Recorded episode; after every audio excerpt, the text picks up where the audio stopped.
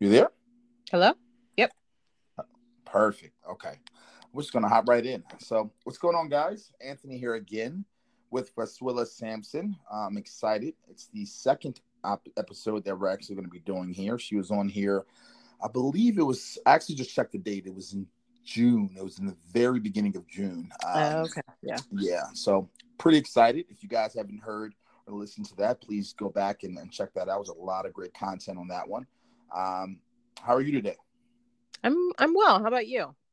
I'm doing pretty good here. Um, I'm excited about today because I have a lot of new questions and topics that I kind of want to talk about. Um, as a lot of the listeners know, uh, a lot of my questions are kind of geared around my uh, my own experiences and, and, areas that I'm looking to get a little bit more competent in. Um, I'm relatively new to this space, so I'm just trying to, you know, associate myself with a lot of people that uh, are much more um, experienced than I am, and hopefully they can help me out. Awesome. Yeah. Well, I appreciate you having me back, Anthony. I look forward to our conversation. Good, good, good. Um, so let's start here. What are some uh, some trends, themes, issues, hot takes that are just happening right now uh, with your day to day job? Things that you're noticing via the the social media landscape. I know via LinkedIn, Twitter. I don't know if you're um, really big onto those in those uh, two different uh, mediums. There's a lot of great um, topic points that people are kind of talking about in this space of leadership and HR. Are there anything right now, whether it's a trend, a theme, an issue, a topic, a hot take, something that is catching your eye or, or currently happening with your with your job and your role today?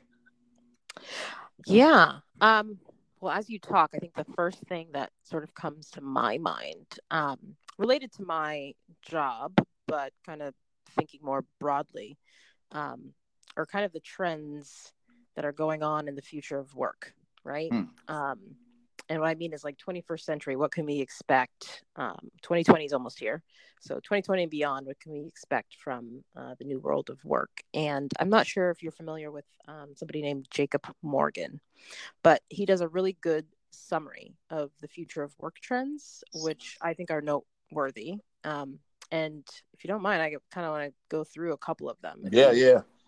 So um, one of them actually relates to what you just said, um, and he does it as new behaviors, and this really refers to our new world of social interaction, right, via social media, and just being generally accustomed to folks being more out there on different platforms mm-hmm. like yourself and myself.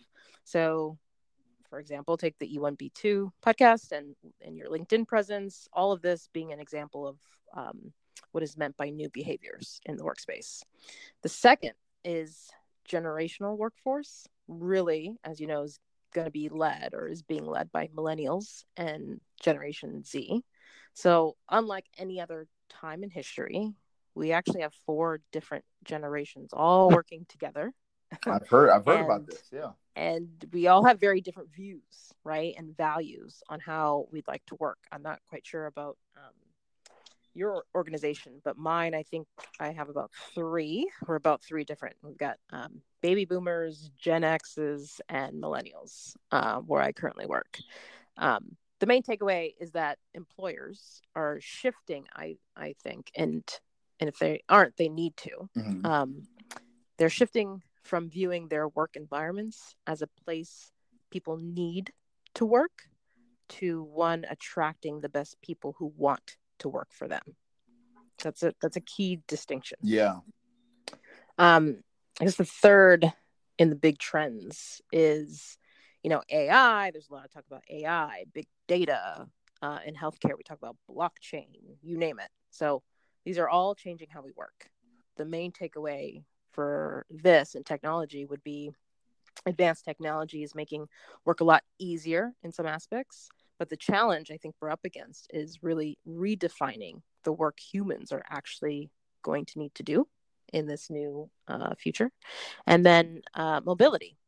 Um, perhaps I think gone are the days where you need butts and seats. Yeah. and employees just need to be, you know, in a chair in the office in order to do their jobs.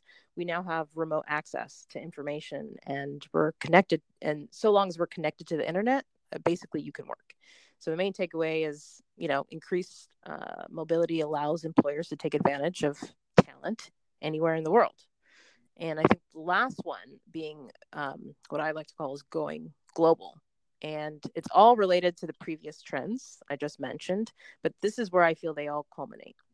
Um, it can feel like almost one big city or one big common place with our ability to access the same information and then connect or collaborate with technology that allows us to kind of feel like we're in the same room even though we're not mm-hmm. um, what was once a challenge i think for smaller institutions to interact with one another uh, around the world is now it's available for every institution whether you're a nonprofit um, like me or a fortune 500 company mm-hmm.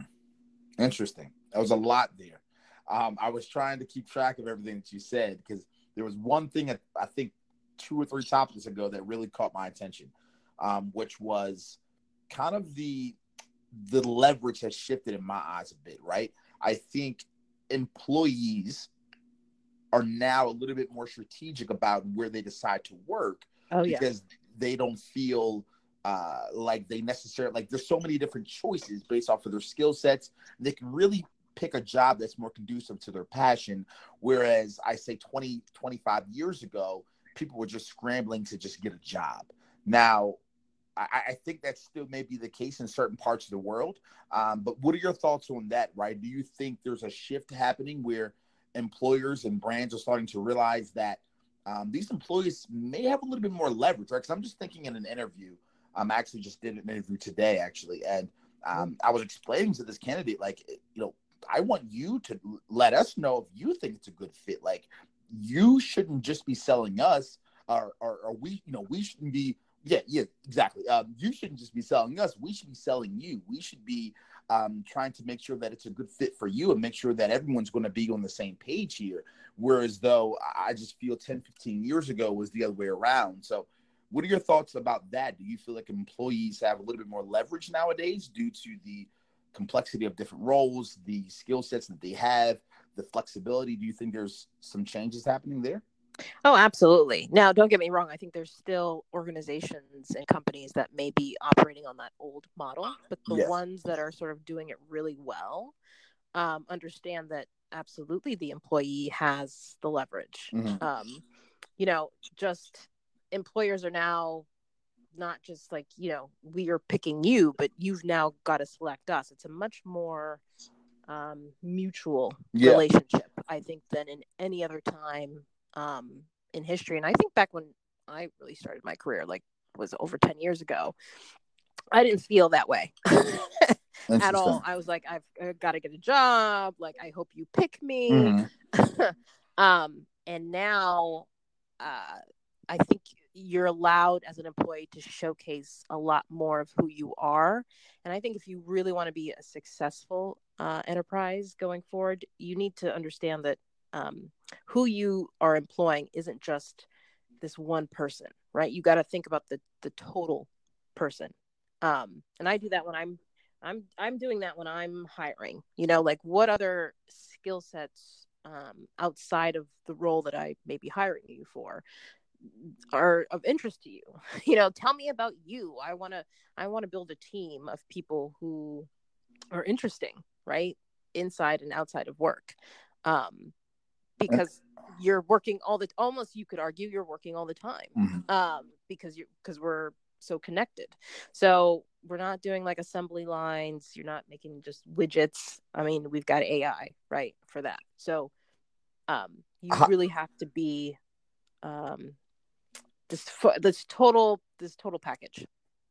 Let me ask you this. How do you remain thoughtful as an employer uh, yeah as an employer as a leader as someone that is selecting these individuals? How do you stay thoughtful about that? Because that's something i've actually been talking to uh to, to my ceo about which is we need to start realizing and understanding and respecting and appreciating some of the other skill sets that they bring to the table based off of other jobs that they have uh, certain passions that they have that maybe we don't know about, and, and trying to utilize those while also not forgetting about what they originally are here to do. So, how do you remain thoughtful about that, right? How do you make a note for yourself? Do you have other team members that kind of help you uh, remember those variables? And then, how do you eventually uh, six months down the road, two years down the road, put those other tasks or tasks rather, of those other skills in place to be able to, you know, benefit the company? How do you how do you remain thoughtful about that? It's a good question. So um, let me unpack that a little bit. I guess for me, I've done a lot of personal leadership development, mm-hmm. um, which focused a, a, lot on being a, a total leader. and we're talking about things like that, right? So mm-hmm. from that perspective, like I'm aware of it. Um, uh, kind of on the job for me, I never really hire for the right now. I'm always thinking, what's three years from now mm-hmm. going to look like? And um, kind of having that 30,000 foot level, knowing knowing my organization, knowing the industry, knowing our field, like eh, what can I anticipate that we may not have um, an employee right now that can do, but you know, if we were to grow and or expand, like what would what would I need somebody to do? Yeah, Does that make sense? No, um, makes total and sense. Do you have the skill set for that? I mean, for me, wrapped up in all of this, actually, um, which I know you talk a lot about, is um, successful employee experience or engagement. Yeah. So the other thing I'm thinking about now is hmm, okay, so I'm going to recognize that you are a total person. I want you to stay engaged. Again, I want you to pick us.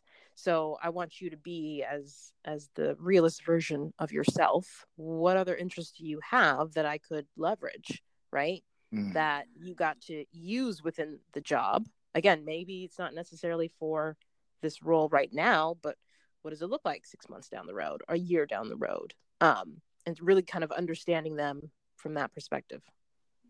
Do you find that employees appreciate that? Oh, 100%. And in fact, I'm surprised um, still when I kind of present that to them. They kind of give me a look like nobody's ever asked me. Yeah. What I think before. yeah. Yeah. I'm like, yeah. what? And I'm that, then we, I'm kind of shocked by that too, mainly because, uh, you know, it, it's quite simple to me um, how to drive employee experience and engagement successfully.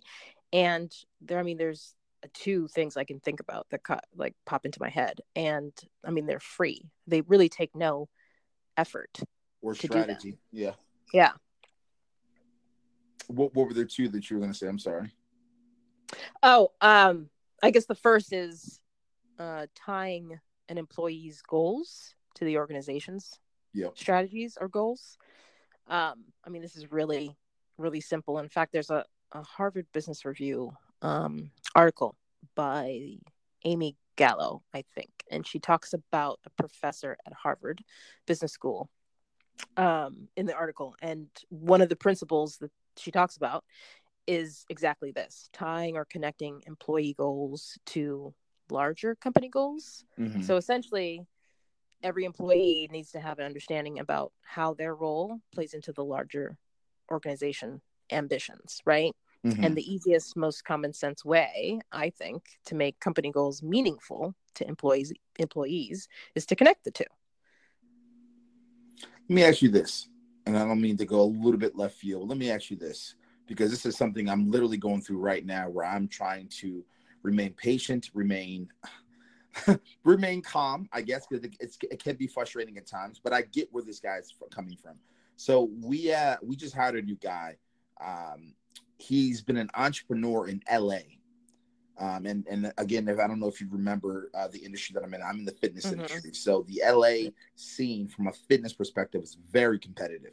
You have all of the most beautiful, not only actors and musicians, but you have a lot of influencers now out there as well. So there's tons of uh, personal trainers and gyms and all different types of fitness opportunities out there. Um, so this kid literally was 17, lived in Maryland, flew out to LA with a one way ticket, figured it out. So from 18 to 24, uh, built up a brand that was a little under six figures. Was training a lot of influencers that had four or five hundred thousand followers, and he was really doing some fantastic things. Mother got a little sick, decided to come back to Maryland needed to have some stability as he takes care of his mother and, and kind of supports the family. But he has that entrepreneurial chip and that fire, right? And I and I know where he's coming from because I had that currently, and I mm. had that. You know, I was a, a three time founder myself. I made money, I've lost money. I, I know that feeling, I know where he's coming from. So we're trying to figure out how to tie his personal goals with and his personal experiences with where we want to be and where we are as a company right now. So something we're considering, which we've never really done this before, and it's kind of rubbing me the wrong way because it's potentially a little unfair to other trainers, which is we've had a lot of trainers approach us with management, approach us with new divisions of the company, right? Like brand uh-huh. new divisions that they think will be beneficial, right? Um, you know, we've decided we wanted to start a division for women that were, were six to 12 uh, weeks uh, post uh, postpartum. We wanted to start a division for uh, individuals with certain uh, mental disabilities because there are certain ways that it can affect the body, right? We started to, we wanted to start these different divisions opposed to just working with your everyday common person. So, long story short, this uh, this kid decided he wanted to start a, a group exercise division because that's not really our specialty, um, and we're considering doing it now. Um, but we are a little bit slow with the potential ideas of it and the strategy of it and the implementation of it. So, um, to wrap up this this long thing, he's a bit frustrated because that entrepreneurial drive is burning inside of him because we're a little bit slow to figure out how to actually implement this um, and then on the flip side, I have about 12 trainers who are a little bit frustrated saying, what about my great idea just three months ago? But from the from the CEO's perspective, we've never had talent like this. Outside of myself, we've never you've never had a person with substantial entrepreneurial and business experience along with the you know prototypical skills that we need to have from a personal training standpoint. Um, we've just never had that. So we don't want to let this talent walk out the door. So what would be your tip, your advice on these two things, right? My my issue, as you can probably assume, is it's a big issue right now that, that I'm trying to battle. Yeah, it's almost it's almost one could say a nice problem. Oh, it's a beautiful it's a beautiful uh, problem. It's an, oppor- it's an, opportunity. Uh, for me, as an employer, I'm putting the employer hat on. Um, yeah, you don't want to look like you're favoring one over the other, mm-hmm. despite um, this uh, individual in particular maybe having more um, skill sets, um, whatever it may be. Uh, however, I think it's it's worth mentioning to the entire team that this is something that you guys are considering. Yeah. Um, but uh, there are going to need to be some parameters around it, right? Like it's still it's still the company. so it's not going to be a free for all. Yeah. And I'd even push it back to anybody willing to um, kind of help build what that looks like, um, you know, from the ground up. Yeah. So that it's not, it's not you guys sort of doing it all alone in silo. Yeah. And then we just have to wait around to the day you decide. But having this be, since it is so new, I mean, you ultimately know um, kind of what you need to get out of it. Uh, and that could be sort of your guiding light. But how it gets done, I'd say I push it back on who wants to help me build it. Yeah. Come build it. You want it? Come build it. But this is what has to happen. 100%. And just, you know, what be what's the outcomes. You know, I also like to tell people there's research to show that um, sa- uh, satisfied, quote unquote, or happier um, employees are about 12% more productive. Yes. Um, so keeping that sort of in your mind, um, that to me is significant. And, you know, Gallup does a lot of polls about um, disengagement um, mm-hmm. with employees so that if you could get back 12% productivity on them, I mean, I, that's, I wouldn't want to leave that um, yeah. on the table. But, you know, what's the cost of doing nothing? and what's the alternative to not tying their ambitions to yeah.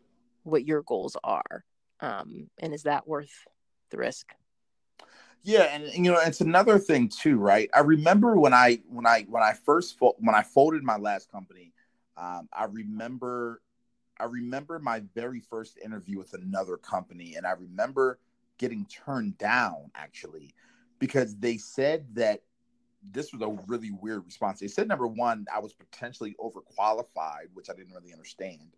Uh, mm. But I guess in hindsight, I, I, get it because they said I was overqualified because they didn't. He was a very straight up guy. He said, I don't know if I feel like dealing with the potential headache of an entrepreneur. He said, and, mm. and I ne- and I didn't understand what he meant by that. And now I finally am starting to get it. When you're an entrepreneur in your in your soul, and you've done it, like that's the thing. A lot of people think they're entrepreneurs, but this kid did it. And like you were 18 once. I was 18. Imagine being 18 and pulling this off, right? Leaving home, flying halfway across the country, and pulling this off, and now going back to being a mid-level employee. Um, there's a sense of confidence and a chip on your shoulder that you definitely will have. And so we're trying to we're trying to manage his ego right now as well, and and yeah. and uh, trying to make sure that he understands where we are trying to go as a brand and where we are looking to go overall and how he can be a big influence to that. But at the end of the day, it's a logo and a brand first. Um, and so, uh, yeah, I've just been dealing with that, and and and my my background and my experience has definitely been helping because it's it's made our bond a little bit tighter. Um, we went out and got some drinks the other uh, few weekends ago and just, just had a good old time, right? You know, because I'm, you know, because I'm, you know, I'm only 28, right? So I'm 28, he's 24, so I was still able to to kind of have that homie to homie uh, experience with him and really got to, to, to to know him. Once he had a couple drinks and loosened up a little bit, I got to really know um, how you know what makes him tick, how his brain works, and and really what he wants out of life. And that really has kind of helped me in the last couple weeks, kind of put some things in place to make sure that we secure a really high level talent like this. Because I will give him credit, uh, since we're a startup, it's very valuable to have someone that has not just the everyday personal training and skills that you need, but that can also help us out on the business end as well. Yeah, I mean, um, gosh, so many things there, but I, I think having empathy, you know, for just understanding where where he's coming from, and I definitely, but I think, yeah. I think you know, a lot of employers could, um, to the extent that you talked about having um, some one-on-one time with him outside the office like really showing genuine interest. Do you know what i mean? Not on the surface but like really genuinely being interested in him as a person and kind of like what's going on in your life. Yeah. because i want to help i want to help make your dreams a reality. But at the end of the day like this is the vehicle for us to be able to do that mm-hmm. through this company. Um i'm i'm working on it I want you to trust me because it's really about trust, right? This this is relationship building now, you know. Um, yeah. This is what your challenges are up against, but understanding his, and I think the breakdown oftentimes happens when the employer doesn't do that part or just kind of stops at the surface, and then the employee is sort of left like, okay, well, are you being serious? Like, how do I know you're seriously considering this, or are you just kind mm-hmm. of pulling my chain and paying me lip service to it? But showing that empathy and and really you know it's so invaluable. Um but you know the other thing that you said when um you had interviewed and they basically said they didn't want the headache i laugh because that's a very odd thing to say only because well that highlights how how not ready they are. Um and and how well for lack of better words, inadequate their systems may be uh, and Fair. and leadership to be able to to handle that. Because again, if I'm thinking as uh, a leader, you know, of course I want somebody entrepreneurial. Um, of course I want a self starter and somebody who's self motivated. Th- those those are the qualities of entrepreneurs, are they not? And you still need that within your your company or organization. Now, of course, it depends, I guess, what industry exactly. But I think going back to kind of the trends, I think we're going to see this shift. Uh, I mean, I'm not, I'm trying to think of what industries do you still need to not be entrepreneurial when you have advanced technologies kind of taking on a lot of the the mundane you really need people who can think on their feet and um, problem solve um, and I don't know, an entrepreneur and having that entrepreneurial mindset really comes to mind to me. I, I totally agree with everything you're saying. I'll push back on the behalf of this guy because I definitely kind of now a little bit see what he was trying to say. Um, now, if I was running the company overall, I'm 100% on board with what you just said. But let me push back a little bit on his behalf. I guess what he's saying and, and what my current leader is is saying, because he feels kind of the same way. When you're dealing with an entrepreneur, um, being a former one, you think you know best. And oftentimes, when you see the company going through a situation, whether it's in marketing, um, whether it's a marketing discipline or an action we're trying to put in place, an operational decision, um, whatever the case is going to be, when you see the brand doing something that you know doesn't work and they mm-hmm. decide to do it anyway, it can be so frustrating for you as an entrepreneur because you're like, I- have done this before. This is not going to work. And I, I think where the issue comes into play is, is kind of what you said when you have an inc- inadequate leader that doesn't value the the experience and the talent of that entrepreneur and to mm-hmm. listen, right? Because the issue uh-huh. we're having right now is our leader. He says it's kind of a collaborative effort with strategy and decisions, but it's really not. It's more of a he does a lot of insular thought and then he'll let us know kind of the state of the union and then he then he incorporates us in what his vision is. It's not a, as it's not a situation where he's sitting back allowing each and every leader of, of, of, of the team to pitch mm. their own strategies and him selecting one or two that makes the most sense for what we're doing now and testing those theories out.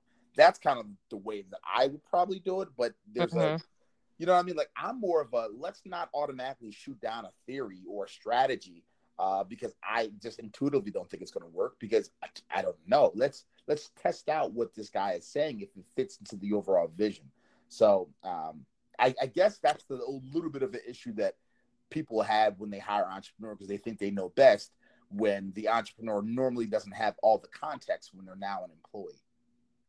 Um, I talked about the two um, sort of aspects of driving successful employee um, engagement. I talked about one of them being tying employees' goals to the organization, but the other one, as you're talking, that comes to mind to me is um, consistent feedback. And for me, I most commonly I see leaders withholding feedback from employees, and it could be, you know, I'm going to go back and think about it and then mm-hmm. come tell you. Mm-hmm. and, and, usually when I come tell you, it's like, no, I don't like that. But then that's where it stops. Um, mm-hmm. Is like you know, here's why I don't like this, or here's why this won't work, or just being very um, upfront in the beginning of here's what I'm working through. I need to work through these things as I'm doing that. You know, you're free to do X, Y, and Z. Again, sort of setting the the parameters around that. Mm-hmm. Um, mainly because uh, for me, I believe withholding feedback, honestly, however difficult it may be, and again, it may not be something that employee wants to hear is essentially robbing that individual of the opportunity to improve their performance. And that affects their ability to do their job well to be fairly compensated and recognized. So for me it's really important um, you know if you want your employees to do well why wouldn't you provide that um, consistent specific feedback that would help them you're totally right can I ask you a question that just kind of just overcame me right now? Like, are, are there because you've been a professional and, out in this world, you know, a little bit more than I have. Uh, you know, because half of my professional career has been an entrepreneur, and now the other half has been working for a brand here. Are there more leaders that think the way that we think? Like, like in your like your gut feel, if you had to put a percentage on it, how many people just truly think this way? um, and act don't not only think this way but but act on this thinking and this and the, in these perspectives. And what so what's your just your gut feel on this? Because um, i think the percentage is awfully low. What, what's your what's your thoughts on that? I'd agree with that. Actually it's really interesting I, and i, I want to send this to you um, after we jump on. But um, there is a harris poll on behalf of um, a company called Interact that in 2016 surveyed about 1,200 U.S. workers. Okay, mm-hmm. six uh, a little bit over 600 of them manage employees, and 69% of those managers said they are often uncomfortable communicating with employees. So that's over half aren't comfortable talking to their employees. We're not even talking about giving feedback. Mm-hmm. Okay. We're just talking to them. So when it comes to direct feedback, 37% said they're uncomfortable providing feedback if they think the employee might respond negatively. To me, this is such a revealing survey. It is. and again, I, I encourage you to check it out because for me, that bottom line, US leaders are scared when it comes to communicating. Now, where do you think that's coming from? Because I, I, the first thought that popped into my head was this: there are two different types of leaders, and I think was it we me me and you may have talked about this, but I know I definitely talked about this with my uh, interview with another gentleman uh, not too long ago. Um, we were talking about the the a natural leader from an EQ, emotional intelligence, empathy based communicator that um, can can galvanize a group of people, get them to be you know believe in a vision, inspired around this vision, able to get them to understand where we're trying to go with the brand, what decisions to make, all that good stuff, right? Things that I think me and you naturally have. And then you have a leader that is just damn good at their job. Thus, they are put in a situation where they are coming up with new systems and processes and operations that are going to help the next crop of people behind them to do the job just as well as they're doing it, to kind of follow into the system. Um, I think there are two different type of leaders from that respect my gut tells me that too many brands are looking at the people that are good at the black and white and the tactics and the skills instead of the gray, right? Because the gray are more people like me and you that are good at the EQ stuff, the emotional stuff, the employee experience, the, the, the that are good, just great communicators, really get to know people. Um, I, I think from what I'm hearing, potentially there are too many people that are getting promoted into leadership roles that are just are not natural born leaders or haven't been put in situations to cultivate that talent. Would you say that? Would you? Agree I agree. I mean, absolutely. For me, if you are, if providing feedback is something that scares you, um, yeah, that's or it's just an activity that you don't want to do. To me, I was talking to um, got someone uh, just earlier this week, and I said, you know, as you move up, okay, uh, up the the ladder, if you will, the atmosphere changes, and it's a funny thing that sort of happens when you're kind of down here and you're maybe a mid-level manager um, or entry level. Like you know, there's gravity. You're all good, right? Mm-hmm. The more you move up, something happens um it's a shift and the the atmosphere is just different there's no gravity up there mm-hmm. right? You are really responsible for kind of keeping yourself centered. Um, and what happens is a lot of people, I think, and a lot of companies and a lot of organizations promote uh, falsely on can this person do the do the work because they did such a great job in that last position. Yes. I don't look for that. I mean, do you have for me, if you want to move up, are you developing the qualities um, that I'm going to need from you at this level? The next level. Because if you don't have them, then we need to work with you now to develop them. Because mm-hmm. you're not really going to be as helpful to me if you're still doing mid manager stuff or entry level, okay, as a director. It's going to be useful. I know I know we're going to have a lot of issues, potential issues. And I, I mean I've seen that um and experienced that um in in my own uh word uh, work and that would be uh, an internal inf- like so i've been doing a little bit of research and i've been hearing about these influencers inside inside of brands right? These change agents. That that would be along the lines of, maybe where you're going as well which is people that like at a legitimate level just have influence um, and have the ability to change the perspectives of large numbers of people inside of the company right? These people um, inside the company appreciate this individual's thoughts. They think they're funny. They think they're nice they respect the work that they do. This individual treats everyone with with fairness and kindness and empathy. Like, is that maybe some some traits along the lines of what you're saying? Um, absolutely, but you know, it changes for every company and organization. Um, I'm kind of thinking about. I mean, we talked a little bit about kind of the current skills gap. Mm-hmm. Um, and if you kind of think about that coupled with kind of the future trends um it could look different for every company or organization. Yeah. You know for me i you know if you can solve complex problems um, and you've got the ability to empower or influence a team those are really key things that i think are going to make you successful as a leader. Um, but that doesn't necessarily come naturally to everybody. So i mean there's there's definitely development and training. And i'd say you know um well going back to the skills gap just to kind of yeah. set the stage of what that is essentially what we're talking about is basically the training and the skills job seekers have actually are not matching the skills and experiences that businesses need right in the emerging economy. So this misalignment or this mismatch if you will is what the skills gap is. Um so where are you learning this leadership development like in school? And i think about it like in graduate school um i didn't even learn like how to be a leader. Do you know what i mean?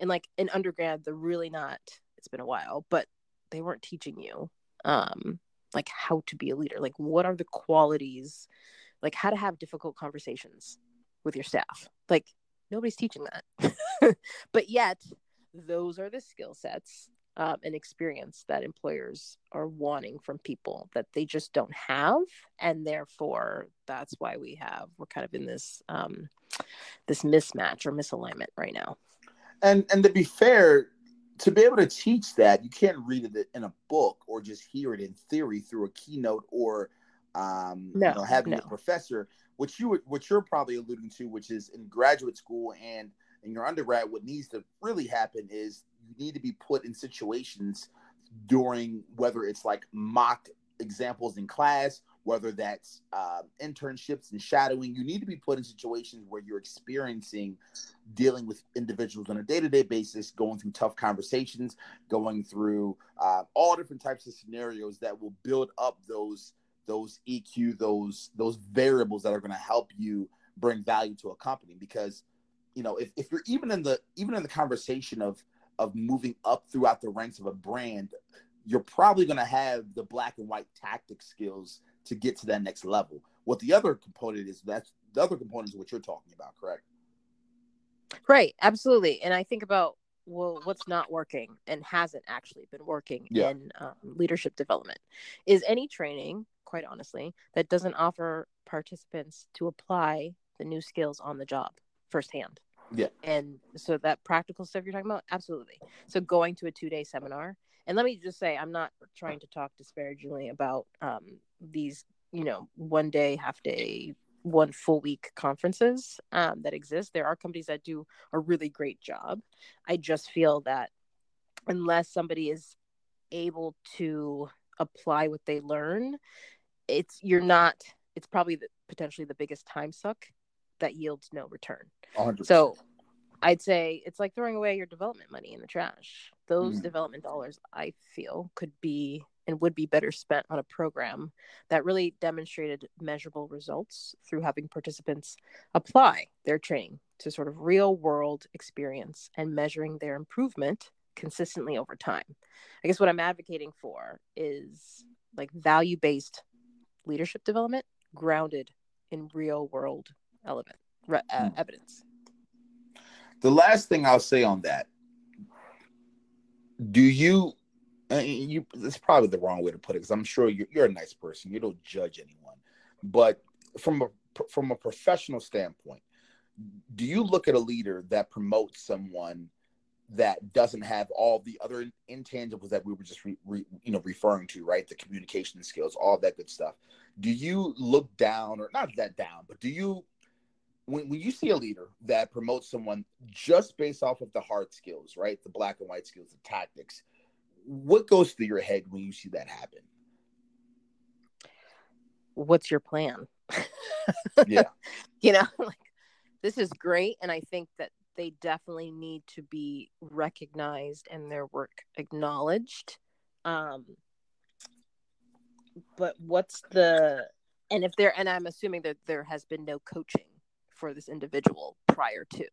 Yeah. That's concerning to me because then we're just kind of like I could tell you, okay, we may have issues here. Like what happens when you're expecting them to be able to solve complex problems and yet they're now bringing these issues to you because they're not they're not equipped to handle them. You haven't yeah. you haven't um, developed them in a way to be able to handle them. Are you gonna now take that on? Like, I'm really gonna ask the question and be genuinely curious about like how is this gonna work? Like, what's your plan here? Yeah. Um. Yeah. Interesting. So, not to switch gears too much, it's kind of along the lines we were talking about. So, employee experience we both know is very important. Now, customer experience and appreciation is very important as well. Um, there was a little bit of time in my consulting career where I started getting really into the different tactics, tools, methodologies, perspectives around customer experience. I think there's not a, I, I think brands are not doing enough of a good job mm. of um, having empathy for the end user, the customer, and trying to find cool, creative um, innovative ways to impact them and engage the customer on a consistent basis. I think it can help increase the profitability of the brand. And there's a whole list of things that I like about that space. Mm-hmm. But what I've noticed is brands are more inclined to go towards the customer experience and appreciation side of things and are a little bit not uh, a little bit reserved on the employee experience part. So if we had to put the two together, right, match them up, uh, what's more important in your eyes to have a sustainable growth or a sustainable brand, right? To make more like pure business, like to make more money, to have more success. What do you think brings the most value, right? If you had to lean towards one or the other, because the answer, the real answer is both, right? The real answer is balancing both and doing a good job with both and having strategy with both but that's in a perfect world, right? There's tons of brands that are putting 70% energy in customer experience. And yeah, this little employee experience thing over here is kind of important, but I don't really know too much about it. Don't really care. We're making money. We're good. Like, what are your thoughts on how to increase sustainable growth, period, and discussion from a business standpoint? And which one do you think is more important to do that if you had to lean towards one or the other?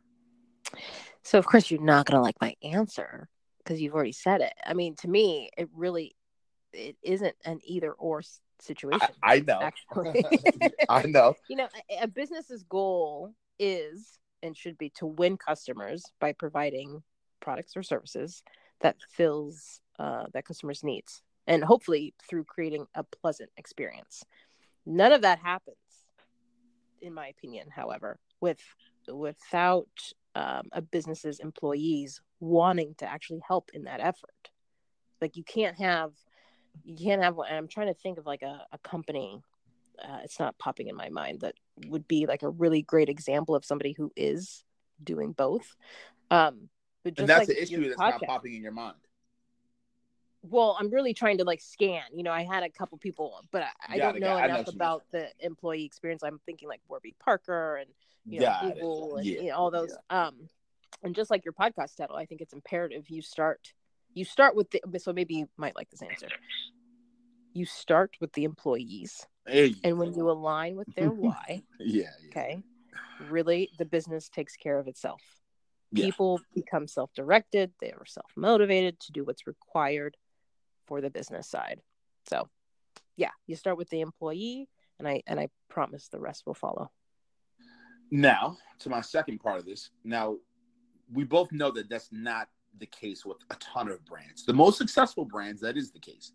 So, why do you think your everyday startup or your everyday mid level brand that's doing, let's say, I don't know, 50 to 100 million, or let's even, let's, you know, let's even go a little bit lower, right? There, there's a ton of those out there, but let's, let's call it the brands that are doing 12 to 50 million, right? Your your your small businesses throughout the many communities and cities of America, right?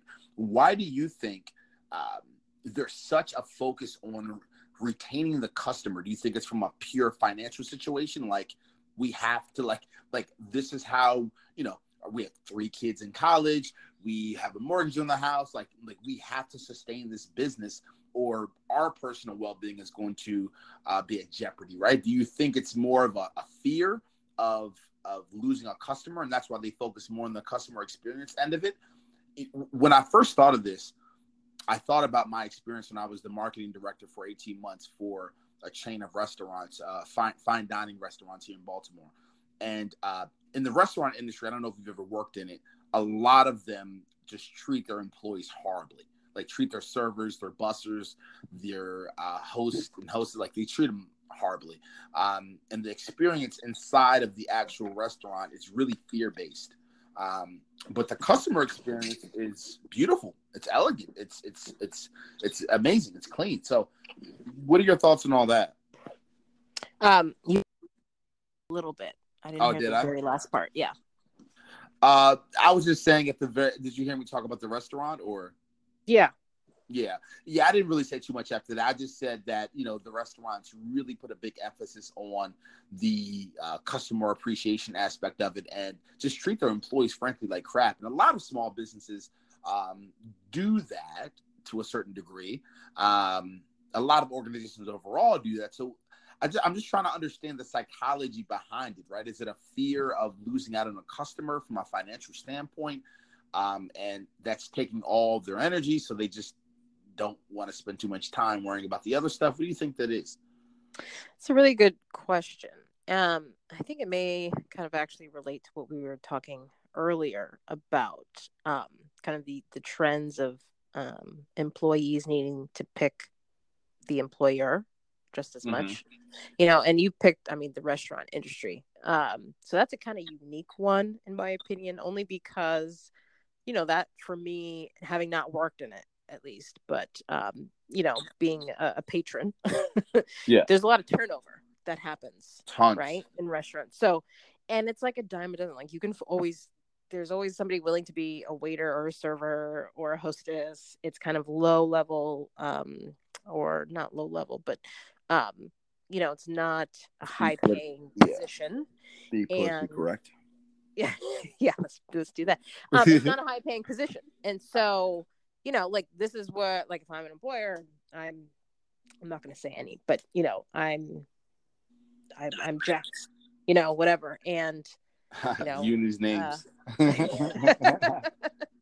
trying not to use names. Um you know like this is you have a hostess position i have a waiter i'm only going to pay you minimum wage the rest you got to make in tips. I mean Yep. really if you're great you're great it's on to you and if you're great i'll keep you and if not you know oh well there'll be somebody else who who needs that paycheck who's willing to kind of do the work. I don't know that's a very good point. Again i haven't thought about that in sort of the future of work like how certain industries are going to change. I don't know how um, the restaurant industry has been um, disrupted very much. But if i kind of think about it so like if you've been to a mcdonald's recently um, so these are fast food chains. Don't get me wrong because you had mentioned fine dining. But if you go into some of these um, fast food chains you know now they have um, i guess they're, they're touch screens Yeah, where you can go and order. Yeah. so again, like tech not going back to technology, man, uh, we don't even need you. like I could just put a big iPad Yep. middle of the in the thing and you could just, you know, walk right up and somebody will make your food um and just call your number when you're done. So I actually don't need to deal with somebody at the cashier. So I don't know, like that's a disruption I think is is happening. Again, that's in, in fast food industry Mhm. um, fine dining. I, I'm curious how that will kind of evolve as we go on. But um, yeah, and I mean, I kind of think about what would what would a fine dining place look like if they actually paid their uh, servers and their waiter waiters, um, you know, at a price point that that you could actually make a like a living wage on that. Um, what would the level of service change? I would imagine so. Um, I imagine they'd have lower turnover too. Is it feasible for that industry? I don't know. Yeah. Yeah, you'd have to get into the margins and all that different details that we don't know. But uh, I, I, I guess on that point, and just moving forward, um, yeah, just being in it and just seeing it. There was one, there was one restaurant that I did know. The uh, the general manager, um, there was thirty, there were thirty servers there, and the general manager, um, each day out of the month, because they were open seven days a week, um, she uh, she would take she would take one each, you know, a different server every day um, and have them meet her at the um, have meet her at the local Starbucks um, for about an hour before the shift started. uh, and just genuinely have conversations about life. Um, there was one kid that was a really big uh, fan of Kanye West and was inspired by producing music and things of that nature. Mm-hmm. And uh, yeah, she would, you know, listen to his his latest little mixtape and kind of give her two cents on it and just see how the family was doing. And you know, she just genuinely cared and built legitimate friendships with every single one of her servers to the point that, you know, after speaking with these people, I realized that when she would ask them to stay a little bit later on a shift, they would do so, which obviously impacted the, the financial results in the business period and discussion, right? When right. um when customers came in and they were standing near the manager or the general manager rather, their their energy and their excitement would increase, not out of fear, but out of the out of the potential guilt of not letting her down, wanting to prove to her that they appreciate this job, they appreciate the opportunity, and I just feel good about being here because I know that I'm I'm standing I'm, I'm right here working in front of a friend, someone that cares about me, right? Um, so I definitely think the level of service has increased based off of the people that I talk to. Um, I personally didn't go through something like that, but I know that it's possible, and in that industry itself, um, it definitely would increase the the level of service for sure. I mean, yeah, absolutely. Uh, what's the old saying? Like, it pays to be nice. Like, yeah. it also costs you nothing, right? Yeah. So you don't have to worry. I mean, when they're talking about um, like uh, employee engagement and how to increase employee engagement, I, a lot of these things I get it, um, and there's a lot of uh, companies that are kind of centered around that. But it's also like it's not that complicated. You just have to be a real person. You just have to really build um, genuine relationships with your staff uh, and actually care and not just do it on the surface. And when you have that sort of human connection, yeah, I think people will see that um, and they'll they'll want to reciprocate. That's that's the part that I'm not getting right now my journey. Uh, I think, as I've already kind of explained to you what I'm going through, um, that's the part I'm not getting during the two hours of just meeting and speaking with different mentors, reading blogs, articles, research. That's the part that I'm just a lot of the content out there and a lot of the articles and a lot of the different tactics are definitely fun and useful and effective. I give you that.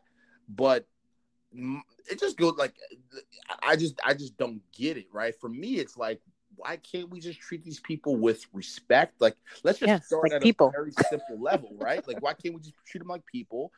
Treat them like we would treat our mom or our dad or our brother or sister or boyfriend or husband. Like treat them like family to some degree care about what they have going on in life. Um, be I don't know, like they start there. All these other things are kind of like these little shiny toys and objects. Like in these other strategies seem more like tactics and not the religion. Um, Absolutely. You yeah, know what I mean? I 100% agree with you. Um, so that's what I've been finding pretty odd as I'm doing my research, and it's it's it's it's honestly getting a little overwhelming for me because I'm putting a lot of new tactics and ideas into my head and and it's helping obviously because my core my religion is what i just said but i'm just thinking of other leaders that would be trying to apply tactics opposed and when it, when in their gut this isn't their true authentic feeling um you kind of get talking about to me that pops in is kind of like employee benefits uh 100 100 yeah. 100% agree with you like there are very creative ways um if you do some research. And, and again, there are in whole industries and companies around uh, like how to do this better. But yeah, like they tend to be more tactics rather than um, kind of really looking at the employee as a total person and what and appreciating that and kind of thinking about what your business needs and are just the, for the right now but in the future mm-hmm. um, and i do believe that there are creative i mean to go along with benefits uh, talk kind of down there that employers can offer employees that would like help attract and retain uh you know the workforce.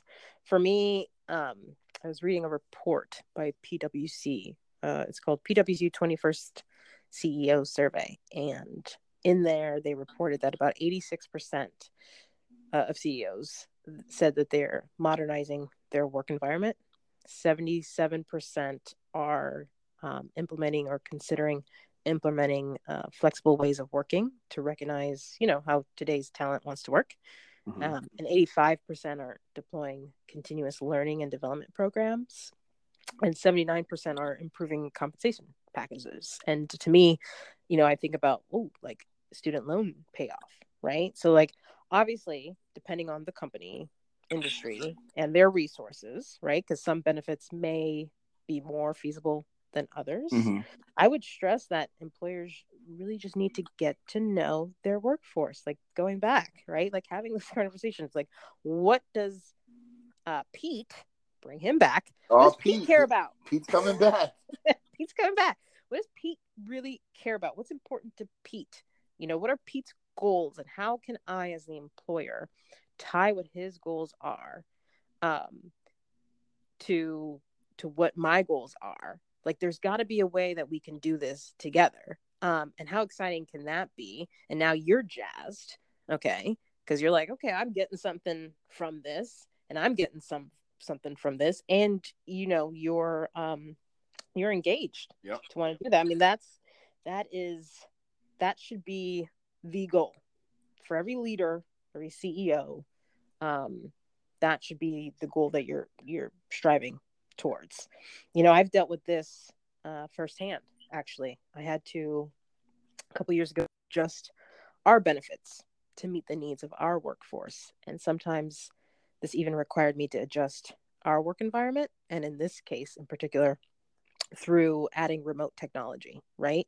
And the whole reason was behind um, offering increased flexibility for the working mothers and fathers in my organization hundred percent. No, that that makes a ton of sense. Um, and, and how did that go? Actually, I was going to move on, but how did that how did that go? What was the obviously appreciated it, but was the actual implementation for that difficult? Like, was that was that like a brand new like? Was, was it difficult putting in the systems and the infrastructure to do so, or was it pretty relatively easy? Like, what were the other leadership's thoughts on that? I mean, yes and no. So it was something that I knew people said like man it would be really great if i could access my stuff from home like in the case that like i had to go home because i had a sick child right? And then if you're a parent like when you get that call from school and it's like come pick up your kid and you're like oh man. You know like how do i how do i do both? And not everybody sort of turns it off. Of course you know you care for your child you you immediately go but then you're also like oh my god what am i missing? And how does my employer think like i'm going to make up the work and like all these things you're worrying about. Um you know for me I'm, like i don't want you to be worrying about that stuff. I'm very much like you know you know what you need to do. You know your job. Just get that done within the time frame that you can. Like you're 100% responsible for managing your own time. Um and so the implementation you know because it was something that they wanted and and they voiced. Now my leader at the time um bit older right wasn't really going to ever work from home. That was sort of a new concept and i knew that but i really was able to um, influence him in a way to say that well you know you may not do it but you know you see these like six other people who really actually do the work that you need them to do um, to keep us moving towards our mission. This is something that's important to them and mm. if it's actually inexpensive and it was at the time rather than my my other option was to like buy a whole new server like a physical server. Oh um, wow. I was like that doesn't make any sense. Like let's save money and give them what they want. And of course it was easy because now i had buy-in right? Like everybody's like pumped up. Like this is awesome. Of course i'm going to give you you know my time and attention for the training and learn how to use the system and do what I do whatever you need me to do, which is like moving files and like you know all that other stuff that comes along with kind of transferring over to a new 100%. system. And they were willing to do it because I was it was mutually beneficial to all of us. I'm sure. I'm sure. Um, let me ask you this then: being a friend to those that uh, your direct reports, right? The people that are directly reporting to you, being a friend, positive or negative? What are your thoughts on that? I'm positive. I think people should definitely be friendly to the people. No, like a friend, yeah. like a legitimate friend. Yeah, I mean, I I don't see any issue with it, and, and maybe, I guess the only thing I would caution folks, especially peers, right, who maybe have stepped into a new leadership position, um, is to set boundaries mm-hmm. about your about your new role and your intentions right? At the end of the day you don't need to be nasty or aloof if you're like a new leader but you do need to be respected. Um, and so your direct reports especially if that happens to be this person's this situation in particular they need to know that your that your role and interaction is likely to be different but that's okay. Um, and you can be friends. I, i'd like to say that I'm genuine friends with the people I work with. You know, I care about their kids and their significant others and, you know, what they're going to do for um, vacation and, you know, their sick mother or whatever it may be. Um, I think that's important because that, again, going, going back to like building genuine relationships with the people you work with, people need that. Um, mm-hmm. So yeah, I'm, I'm all for it. You know, I, I'm obviously all for it too. That's kind of you know something that comes natural to me. But um, I, have I've recently gotten gotten mixed reviews on that question. Right, I've mixed answers. I've I've had a few that were answering just how you were saying totally, but create boundaries when it comes to a friend trying to you know get over a little bit on making a mistake or two that you normally wouldn't allow to happen that can be a big detriment to what you're trying to do with the business um, and then I've had others that just said flat out, you know, this is not the place to to have friends. You know, I have enough friends in my personal life, and and I didn't really agree with that either. Um, I just thought it was pretty interesting. I, I have currently uh, seen that me being very friendly and, and legitimately being friends with these individuals, um, I've seen them not take me seriously on first and 2nd mm-hmm. first and second uh, situations, like my first and second responses to situations that are just not good and negative that I need to kind of put a little put my foot down a bit. I've noticed them not taking me seriously on that. But once I kind of confirm to them that this is something that is an issue and I and they kind of see the shift in my tonality, they they automatically shift actually and and respect it a little bit more because it doesn't come too often. The the 90% of it is the friendly normal uh, AJ. That's what people call me. Um, mm-hmm. And then then then there's the 10%, which is look, I'm not really playing around. Here's what's the issue. Let's all focus and figure out how we're going to solve this problem, or let's all focus and figure out how we're going to help you solve this problem, whatever the case is going to be. Um, what are your thoughts on that? Right, them not taking it seriously initially, and then kind of getting into shape there. Yeah, I kind of think, um, as you kind of gave that example, I, kind of go back to setting boundaries, right? Like there yeah. are okay, so like the friends who have known me forever. Like I can be and it's probably not going to come across in this podcast, but I can be kind of like a funny, silly individual, right, with them. Um so I'm I may be one way uh, with a particular group of friends and then another way with another set of friends. Mm-hmm. We're still friends. It's just how I show up, how I present myself, and I'm still authentically me. Let's not um, get that uh, confused. Mm-hmm. But you know, you sort of reveal, um, I don't know, certain aspects of yourself, and and I think if you're at thinking about work, you got to think about that. Um, and it's really about setting, like, kind of think about like, how do you want to show up, knowing that this is work related and really setting setting those boundaries so that there isn't a confusion i think mm-hmm. about like oh is it just like aj's being aj or no like aj like you're cool or anthony this is like i can hang with him but at the same time like i know that there are these uh, yeah yeah and I and I joke sometimes too, and it's like it's like all right, it's Anthony talking here. Let's uh, let's, yeah, this is Anthony speaking, right? Yeah, let's let's figure this out here. Um, no, but you know, and you know what, you know, again, the last thing I'll say on that is it's really been a benefit because when I do get a little bit more serious, uh, they're respected immediately and they give me their full and undivided attention. um, because they know that the respect level that I have for them as a human and the care that I have for them as a human is incredibly high, and so uh, they they reciprocate. They they give that right back to me, uh, which is which is which is nice, right? Um, right? You can you can tell when an employee just has very little respect at a personal level for a leader, just based off of oh, their body yeah. body language and things of that nature. Everybody um, can feel that.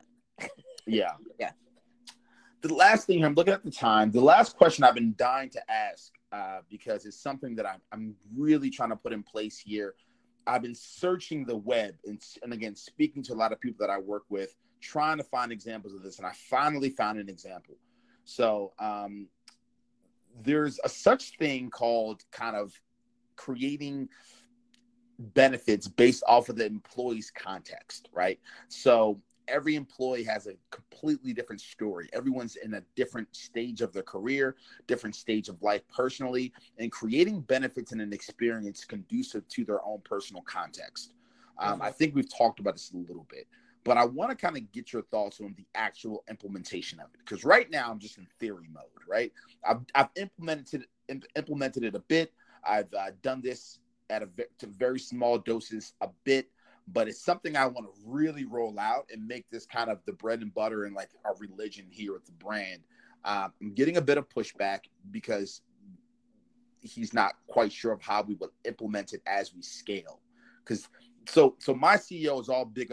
It's really big on whatever we do right now needs to be able to be duplicatable and and, and something we can put in place when we have 350 trainers or a thousand trainers or we're in 18 different states opposed to just being in the three cities, four cities we are now. Like he wants to the systems that we have now needs needs to be needs to be able to sustain and withhold the system that we that we're going to have in the future. Um, so let me ask you this. Let me give you, I guess, a practical example. Um, if you have a 27 year old employee that genuinely is a huge fan of Drake, has been doing a great job for the last seven, eight months, and instead of the normal let's call it 800 to 1800 dollar bonus they may have earned you then have a very genuine conversation and instead of that bonus you find different ways to get them three tickets for himself his girlfriend and his brother to the concert and you add in a nice little exclusive you see what i'm saying it's but it's around mm-hmm. the same price point that you are already going to spend anyway but you figured out the data that he genuinely loved Drake, not only based off of speaking to other coworkers and speaking to him, but you sat him down and said, "Here's what we're thinking of doing instead of your bonus. Um, what are your thoughts?" Obviously, his thoughts are going to be, "Hell yeah! Like, of course, this is amazing." What are your thoughts on stuff like that, where it's just like purely benefits? And then, what are your thoughts on the flexibility of kind of what you were just talking about? the flexibility of remote work or the flexibility of repositioning certain tasks based off of the employee's context, like life changes, um, things that are happening in their life, and and repositioning how they do their work, when they do their work, what things they work on based off the differences and the the, the things that are changing in their life, right? Kids, that family dynamics, whatever the case is going to be. Um, what are your thoughts on doing that, and how do you scale that at a at a large level? Because I'm assuming it's hard to do it for a big company, right? You have 500 employees, thousand employees. Uh, how do you do that? That's a great question. Um, I think I'm trying to think high level first, and it is kind of going back to what we discussed previously about benefits. But you know, again, depending on the company and their resources, um, some benefits may or may not be feasible.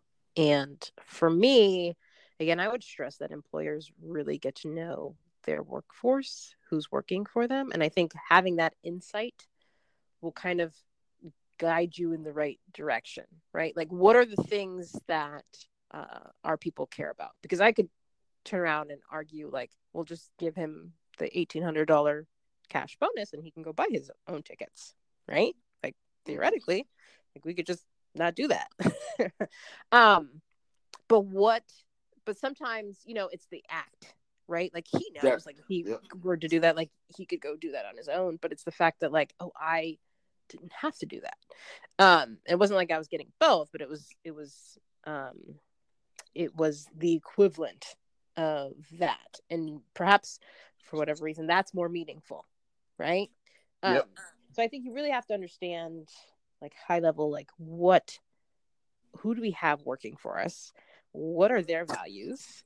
Uh, and then really getting clear about what your values are um, as a company and organization. So this is not company related but um, in my family rather. I'll talk about this. I mean i told my kids that you know i am not going to buy things. Like that's just not one of my values. Like you can go there's several people in our family that you can go and ask um to buy you things like the latest sneakers or whatever. Like Mhm. that's just not something i value. So i will not be spending money on those things. However i do spend money on experiences right? And the value in my household is is just that. Like we like we spend value on experiences. We place a high value on that. And th- to me that means like going on vacations or um, horseback riding or experiencing things that we haven't experienced before. Yeah. um, that cost that cost money to go do. And i can't do that if i'm buying tchotchkes or the latest sneakers or the latest toys or whatever. So does that make sense? Like it's a it's a family related example um because i haven't actually had that conversation um as a as a organization.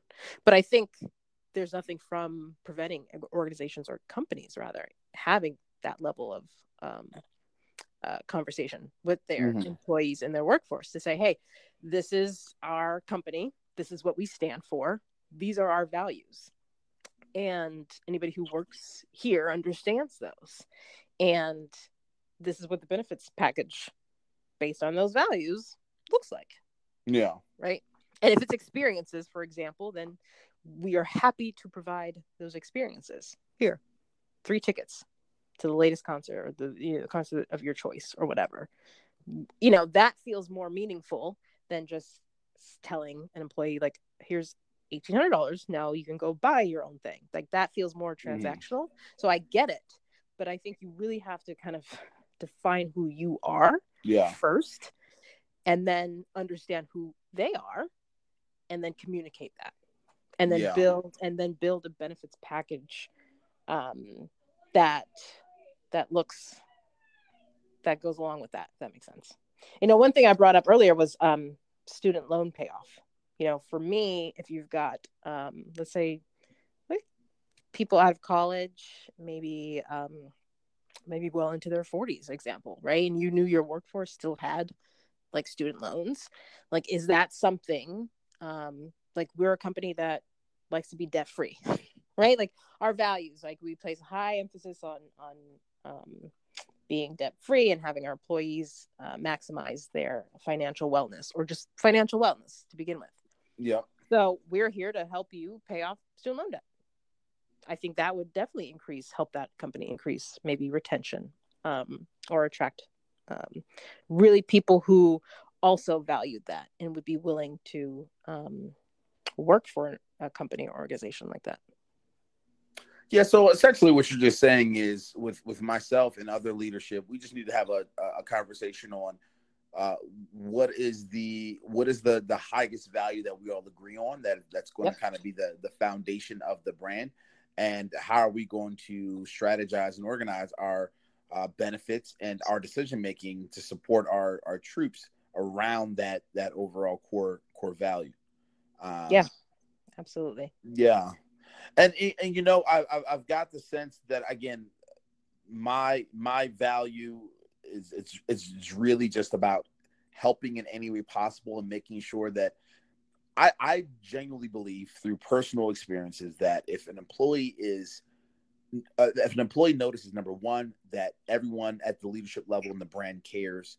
Number two if their lifestyle is comfortable from a financial perspective as well as the day-to-day tasks that they're working on from that perspective they genuinely are comfortable financially and they enjoy to some degree what they're doing i believe that will that will put them in a better mental space which will then give Yeah. us more capability to give them more work which from a neuroscience perspective their brains more opened up innovation can increase all those factors will kind of increase and spike. I just that's in a long-winded version of what I just genuinely believe, believe in, which is comfortability, you know, authenticity, and just bringing value and caring. You know, I mean, that's just where I come from. Um, Absolutely, so I and, and I think that you um you you'll start to filter people, right? Like people, if they know your values, can kind of assess for themselves, like, oh, uh, this is not the spot for me, mm-hmm. or you know, oh, somebody who goes exactly, no, this is the kind of place that I've been dying to work at, you know, exactly. so, I one hundred percent. Okay, well, uh, I appreciate this. This was a, another fantastic conversation. Yes. About it yeah, I definitely appreciate being back on. And as always, it's been a pleasure um, to talk with you. And I, I look forward to our future conversations. Of course. Well, we will be in touch very soon. Uh, I know that um, we'll talk about a potential book maybe in the future here that maybe we can talk about. yes. Um, and uh, yeah, I really appreciate you being on again yeah I, I mean at the very least i'd like to offer you and, and your listeners um, to be part of a private facebook community i have called next gen leaders and that's just a place where we discuss everything leadership and advice for aspiring and current leaders kind of like continuing the conversations that um, we're having here today i would love that i really would appreciate that awesome i'll send you um, the link Perfect. All right. Thank you so much. Anthony, it's been great. Thank you. All right. You have a good night. Mm, take care.